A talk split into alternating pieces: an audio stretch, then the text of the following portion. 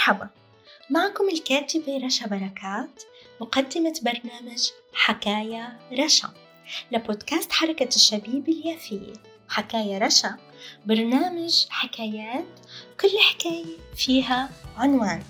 عنوان بهمنا عنوان بمسنا عنوان بيفرحنا عنوان بذكرنا وعنوان بيعلمنا حكاية رشا. يا ميت أهلا ومرحبا بكل متابعي بودكاست حركة الشبيبة اليافية وبرنامجي حكاية رشا.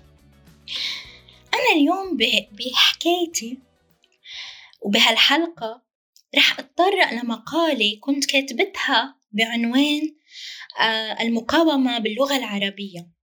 وبصراحة هالمقالة اللي كتبتها بصيغة حكاية كمان. مستوحاة من تقرير قرأته لمقدمنا كمان ببرنامج بودكاست آه، الحركة الشبيبة اليافية بعنوان الماضي الحاضر. أستاذنا وناشطنا ابن يافا آه، رامي صايغ وهو مدرس تاريخ ومدنيات كمان بمدرسة تيرا سنتا وكتب تقرير بعنوان هويتنا هويتنا العربية إلى أين؟ وأنا بمقالتي صراحة ناقشت هذا التقرير وأضفت عليه كمان ملاحظات تانية أنا كمان حابة أقولها وعنونت مقالتي بالمقاومة باللغة العربية وطبعا نحن شعوبنا العربية تكاد تنسى صارت لغتها العربية. وإضافة إلى أنه نحن الفلسطينيين الشعب الفلسطيني داخل مناطق الاحتلال كمان بيعاني من هالناحية بالذات. غياب الهوية ضياع اللغة تقريبا ولكن طبعا والحمد لله إنه مدارسنا جيدة جدا. تكاد تكون كمان ممتازة. وبعض شعبنا عنده وعي ونتمنى إنه يمتد هذا الوعي لكل أجيالنا للحفاظ على لغتنا العربية وعدم تهويد تراثنا وحضارتنا وتاريخنا ولغتنا وكل ما نمت له نحن الشعب الفلسطيني بصلة.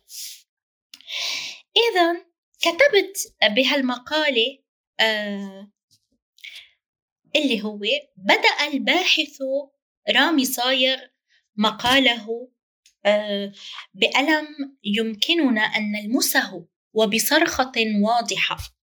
فقال كوني عربيا يعيش في هذه البلاد المشرذمة والمغتصبة يجعلني أتخوف على العديد من الأمور الهامة والمصيرية التي تخصنا كعرب فلسطينيين في الدولة العبرية. ومن أهم هذه الأمور التي لابد أن أشدد عليها هي الهوية العربية بكل مشتقاتها كاللغة والحضارة والتراث والثقافة العريقة. وأنا أضفت على كلمات هذه اللي بتقريره بعنوان هويتنا العربية إلى أين قلت له نعم يا رامي. وأنا هلأ كمان بوجه له تحية لزميلنا ببودكاست الحركة الشبيب اليافية رامي صايغ وقلت له نعم يا رامي فأنا أشد على يدك في هذا. أنا في الشتات العربي طبعا أنا فلسطينية من يافا وأعيش الآن حاليا في لبنان. أنا في الشتات العربي وأخاف على لغتنا العربية أيضا. يعني هلأ مثلا أنا لما عم بعمل حلقاتي عم بعمل مزيج ما بين عم بحكي العامة وعم بحكي كمان اللغة الفصحى العربية. وبتمنى إنه اللغة اللي عم بستعملها طبعا هي مبسطة ولكن بتمنى إنه كمان ما حدا يمل إذا حكينا نحوي. خلينا نقاوم بلغتنا العربية خلينا نحبها خلينا نعرف مهامها وأهميتها وأصولها وجمالياتها. بتعرفوا إنه مثلا بالصين بكلية الفنون آه، عندهم اعتمدوا أو كرسوا بكلية الفنون كرسوا إجبار آه، إدخال تعليم اللغة العربية لأنه باللغة العربية بتعرفوا في فن الخط العربي وفي زوايا جميلة جدا وممكن إبداعات يستنبطوها. فتم دخولها على المناهج التعليمية بكلية آه، الفنون. فما أجملها من لغة نحن نملكها وعم نضيعها. ولكن هون عندي مغزى تاني إنه طبعا الحفاظ على لغتنا العربية وبنفس الوقت المقاومة باللغة العربية لإثبات وجودنا وبقائنا. فإذا كملت أنا وعم له بالمقالة وبالطبع أخاف عليها أكثر في فلسطين المحتلة التي تواجه المحو لكل ما فيها وأهمها اللغة والتراث والهوية العربية والفلسطينية بكل مضامينها. يضيف الباحث رامي البلديات ويشدد على ما يلي. جميع هذه المركبات ليست في خطر فحسب. إنما على وشك الإضمحلال لا سيما في بلداتنا المختلطة. وأتطرق هنا بشكل خاص إلى يافا الحبيبة التي تسكنها الأقلية العربية الفلسطينية ومستمرة بالعيش رغم الصعوبات. وكتبت إنه بيكمل مقاله أو مقالته خليني أقول أو تقريره بتقديم حل المشكلة التوعية للأجيال من الصغير إلى الكبير لمكافحة الجهل باللغة العربية وكذلك اتباع آليات. فمثلا يعني استعمال اللغة العربية في التواصل الاجتماعي. طبعا جد ليش نحن بنستعمل اللغة الحرف اللاتيني إذا بدنا نحكي عربي حتى؟ ليه ما بنستعمل الحرف العربي؟ ليه؟ يعني ليه؟ وكمان هو أضاف يعني ووضع لاصقات بالعربية للوحة مفاتيح الحاسوب والمطالعة المتنوعة باللغة العربية. فإذا آه وأنا أضفت كمان رجعت. فبرأيي أن رامي وكل رامي في بلادنا وخاصة في فلسطين المحتلة ومدننا التي أعطوها رقما وللأسف طبعا الرقم يعني أنا مثلا من فلسطينية 48 وأنا قبل كتبت كمان مقالة وحكاية على أنه نحن صنفتونا كود نحن كود نحن رقم يعني أنت فلسطيني 48 أنت أنت ال 67 أنت آه ما بعرف شو طب ليه؟ ليه؟ نحن كلنا فلسطينيين وبس شيلوا عننا الكود نحن مش كود نحن إنسان شعب فلسطيني على كل لأرجع لموضوعي برأيي. حعيد الجملة. أن رامي وكل رامي في بلادنا وخاصة في فلسطين المحتلة ومدننا التي أعطوها رقما وللأسف ال 48 يقدم لنا نوعا جديدا وبناء في العمل المقاوم للإبادة أو حتى في روحية البقاء. وأنا هون عم شدد على موضوع روحية البقاء. من هون كمان كتبت عنوان مقالتي بالمقاومة باللغة العربية. فبتقديري إن هذا الأمر ليس نوعا من أنواع المقاومة فقط بل هو نوعية يعني ليس نوعا فقط إنما نوعية كذلك نوعية. يعني كلنا لازم نعرف شو يعني نوعية وقيمة وجودة وتميز وقوة. في الشق هو نوعية في الشق المقاوم. وإن اللبيب من الإشارة يفهم. أنا هون كمان أضفت شي تاني وجديد بمقالتي هاي.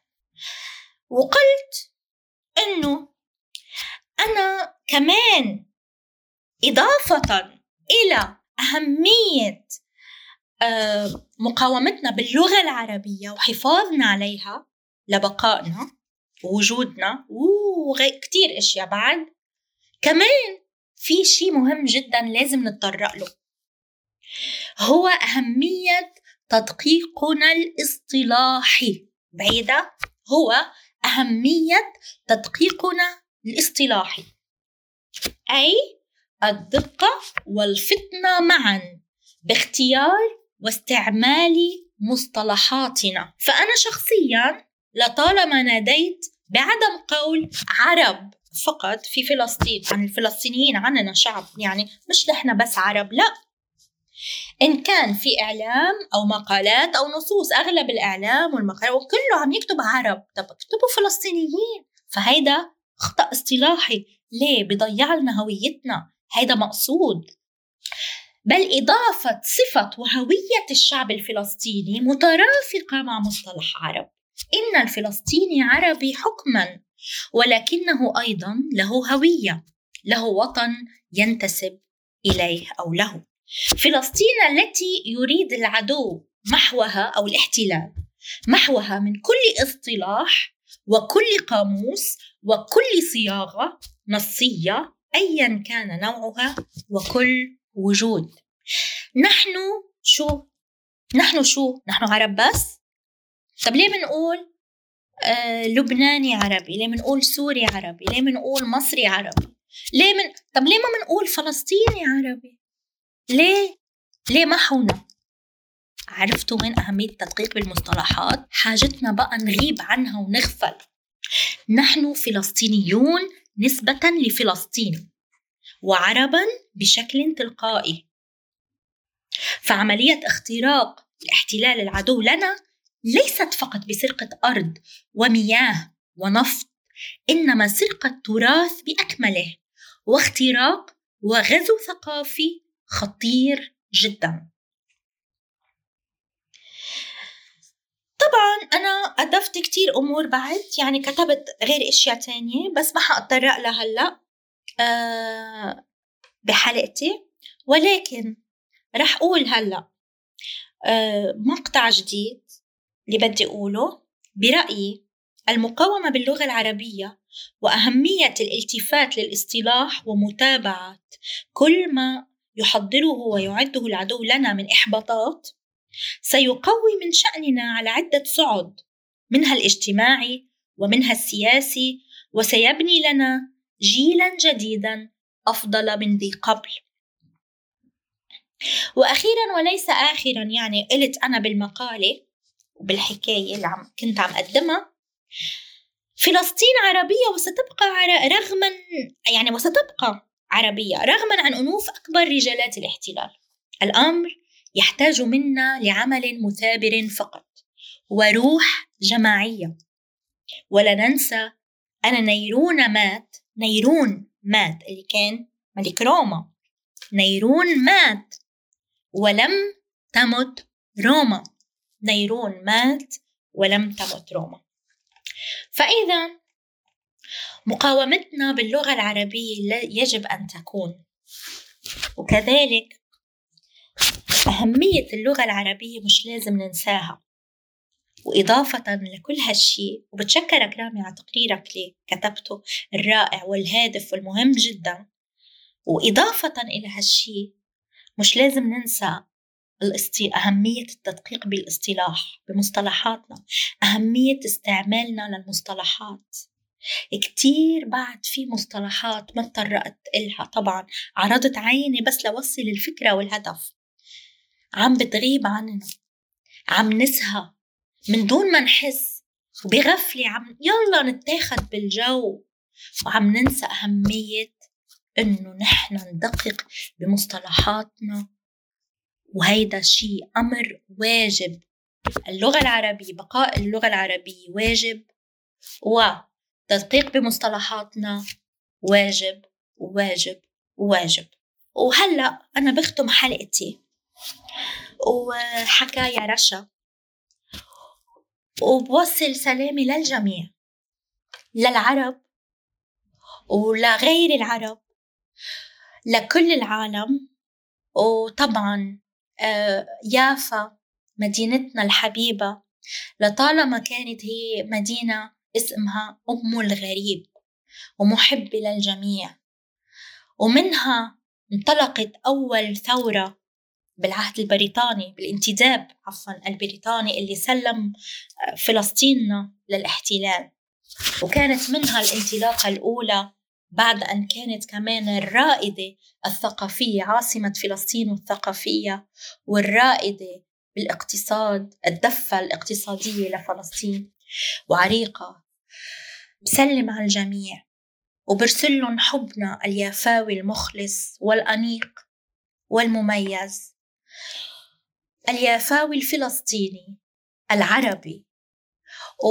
وبشدد على أهمية توعية آه، أهالينا للأجيال الجاي لأولادنا ولإلنا ولأحفادنا.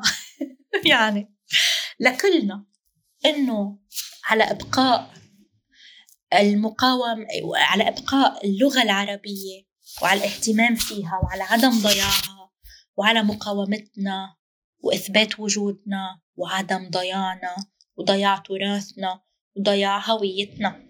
بسلم على الجميع وبقلكن بحبكن كتير. ألقاكم بحلقة جديدة من حكاية رشا من بودكاست حركة الشبيب اليافية. وأكيد مثل ما عودتكم دايما مش رح أقول عن شو. طبعا ما تسألوني ليش حت أنتوا عارفين ليش. حكاية رشا.